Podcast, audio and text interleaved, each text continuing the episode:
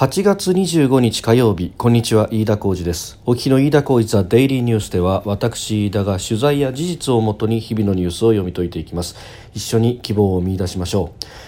先ほど取り上げるニュースですがまずは米中の閣僚級が電話で貿易協議というニュー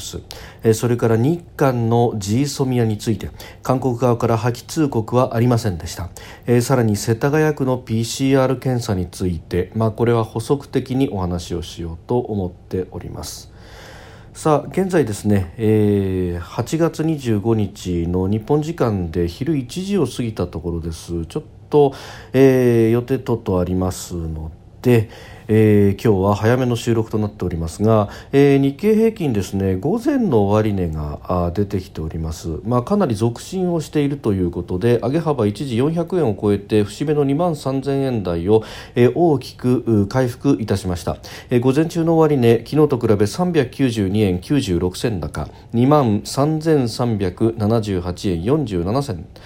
えー、東証株式指数トピックスは24.20ポイント高の1631.33となって午前の取引を終えています、えー、コロナ感染拡大で暴落する前の2月21日の終値水準、えー、2万3386円74銭を上回る場面が、えー、取引時間中にはありました。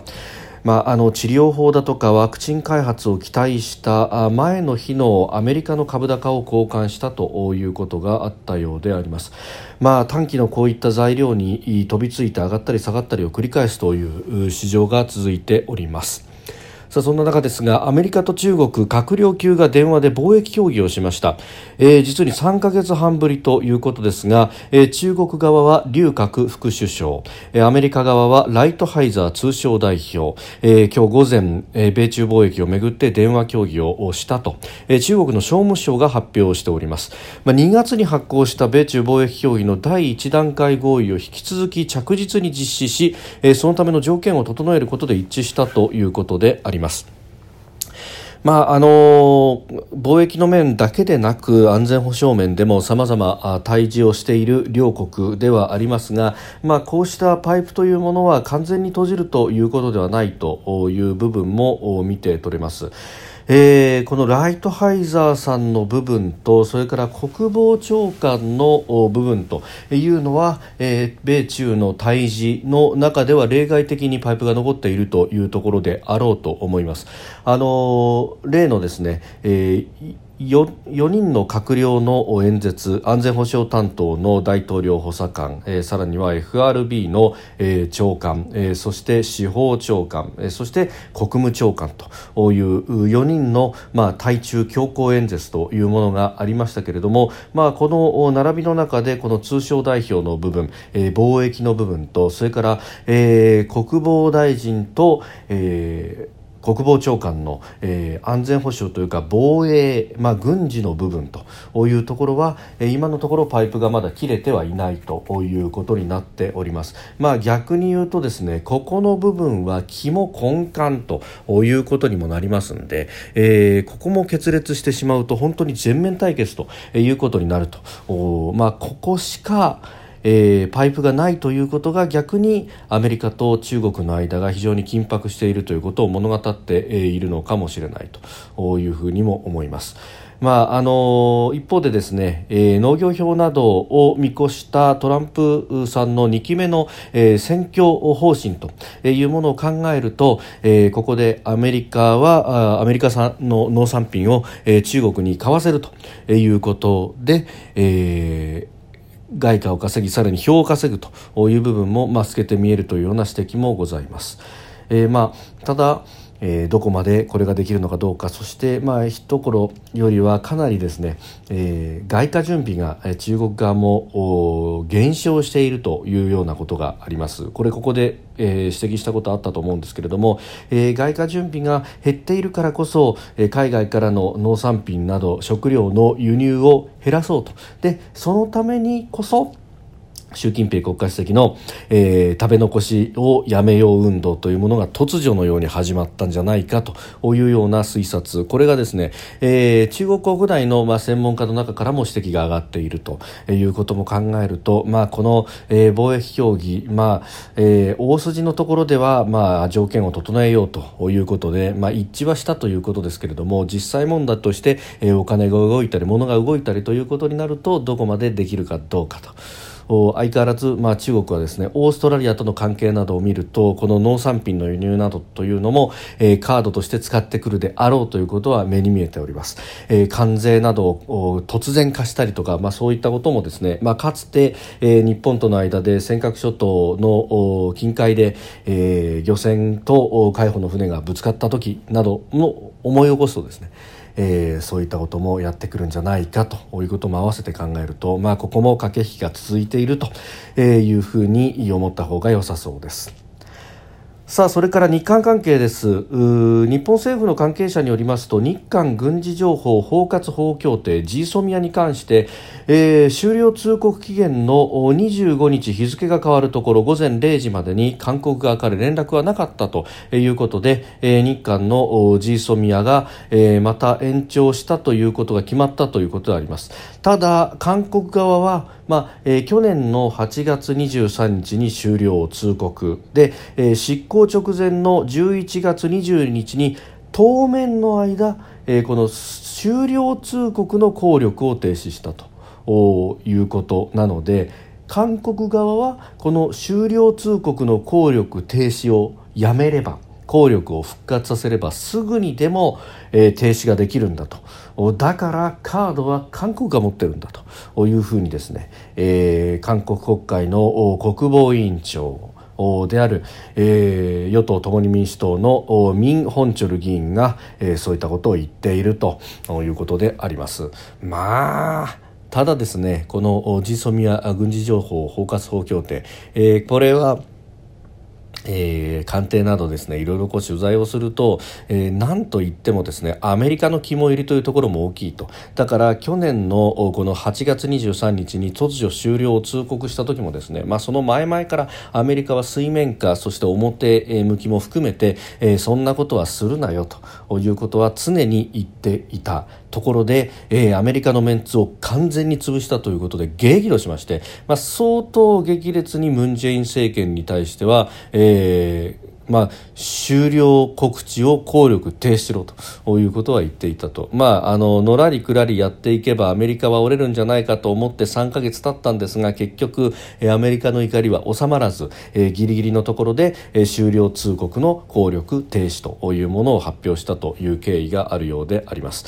まああのこれ、えー、日韓の、まあ、軍事情報というと当然北を睨んでと北朝鮮のミサイル発射などということになりますが確かに、えー、地球は丸いですですから、えー、打ち上がった直後の動向というのは近いところにあるレーダーしかつかめない。要するに韓国に情報があるということですがある程度まで打ち上がった先はですね日本のレーダーで補足ができて日本のレーダー非常に、性能がいいので補足をしだしたらですねもうずっと着弾まで補足し続けると。逆に韓国のレーダーは地球が丸いということもあるんで日本の近海までやってくるような、まあ、中長距離のミサイルというものが飛ぶとですねえ韓国側からはなかなか補足し続けるのが難しくなっちゃうということで、えー、日本から、えー、むしろ情報を得たいというのが、まあ、あの国防筋などは、えー、それが分かっているということもあるようであります。えー、でその時に今までであれば一旦、えー、全てアメリカに集約した情報をじゃあこれは日本に出そうとか。これは韓国に出そうと。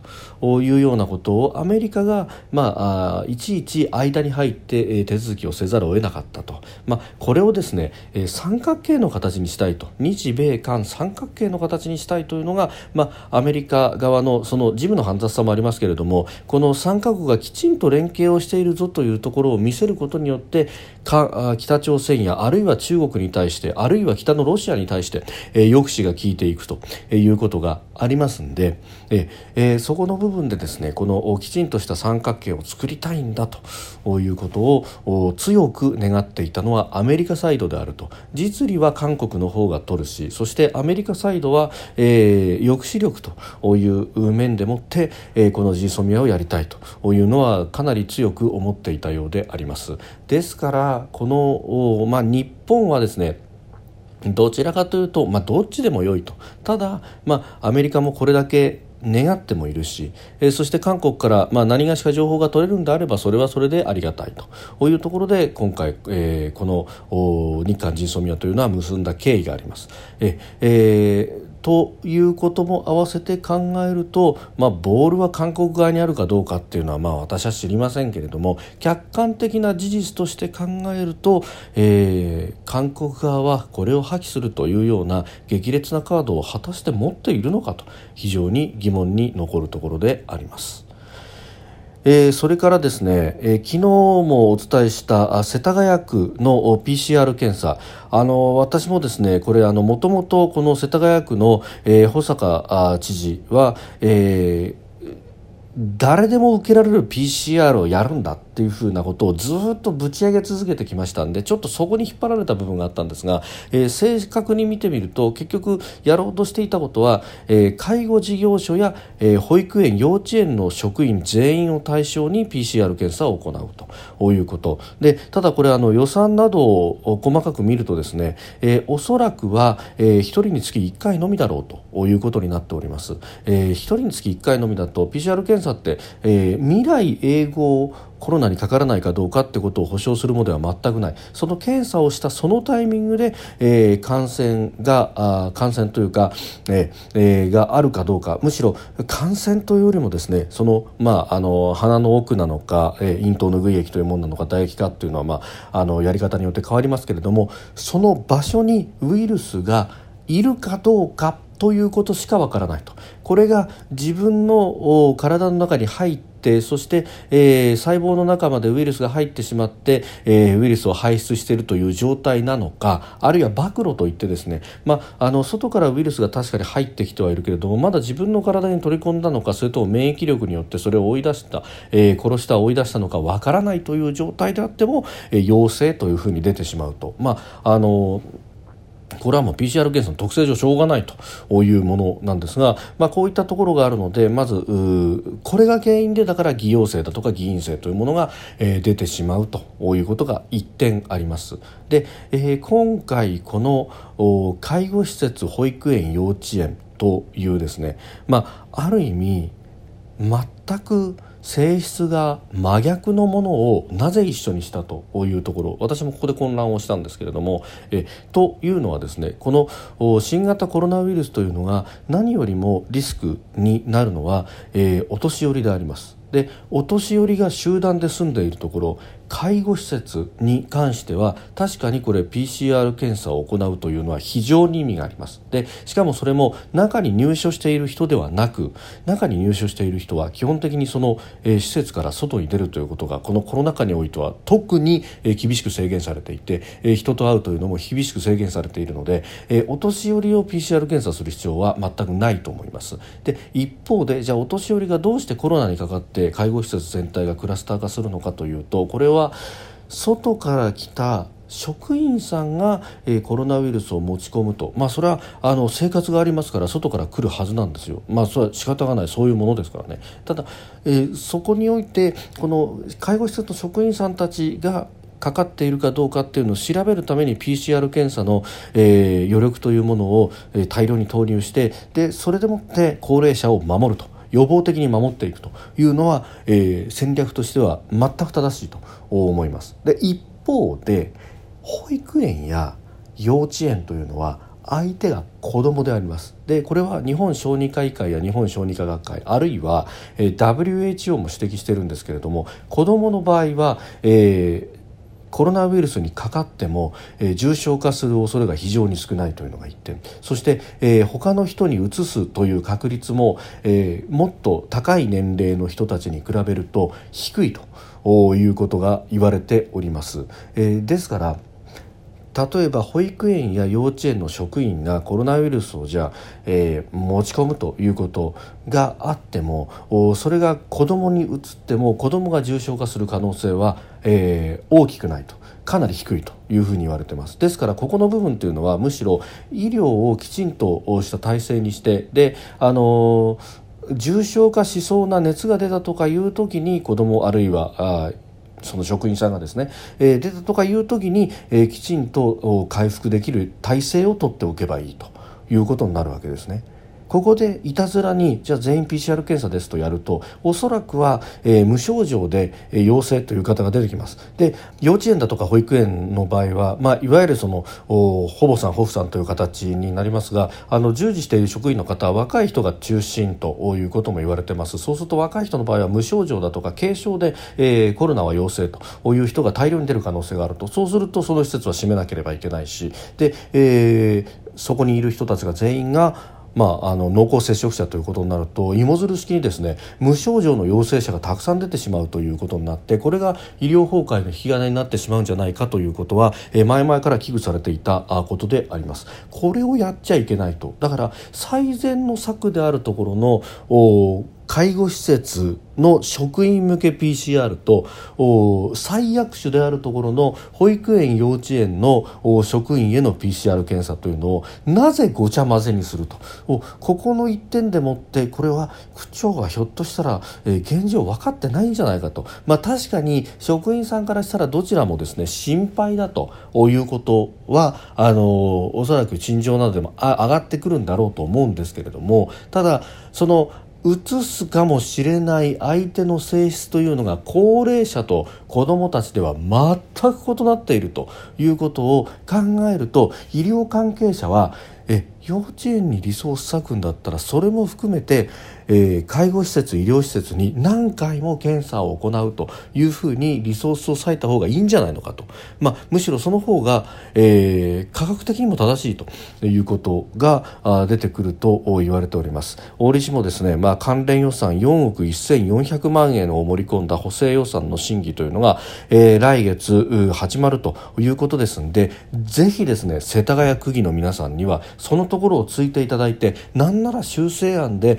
介護施設を守ることによって世田谷区のお年寄りを守るんだということ。それがひいてはコロナウイルスというものをしっかり管理していって、えー、死者や重症者をできるだけ出さないという。むしろ23区で一番安全な区を目指しますということになるとこれが真の世田谷モデルということになればえ、えー非常にあの全国的にも指針になるのではないかと思うんですが今のままだと私は無症状の陽性者がたくさん出てしまって医療崩壊を起こす引き金になるんじゃないかということを危惧しております。飯田浩一はデイリーニュース月曜から金曜までの夕方から夜にかけてポッドキャストで配信しています。ニュースに対してのご意見感想飯田 TDN アットマーク Gmail.com までお送りください。飯田浩一はデイリーニュース。また明日もぜひお聞きください。以上飯田浩一でした。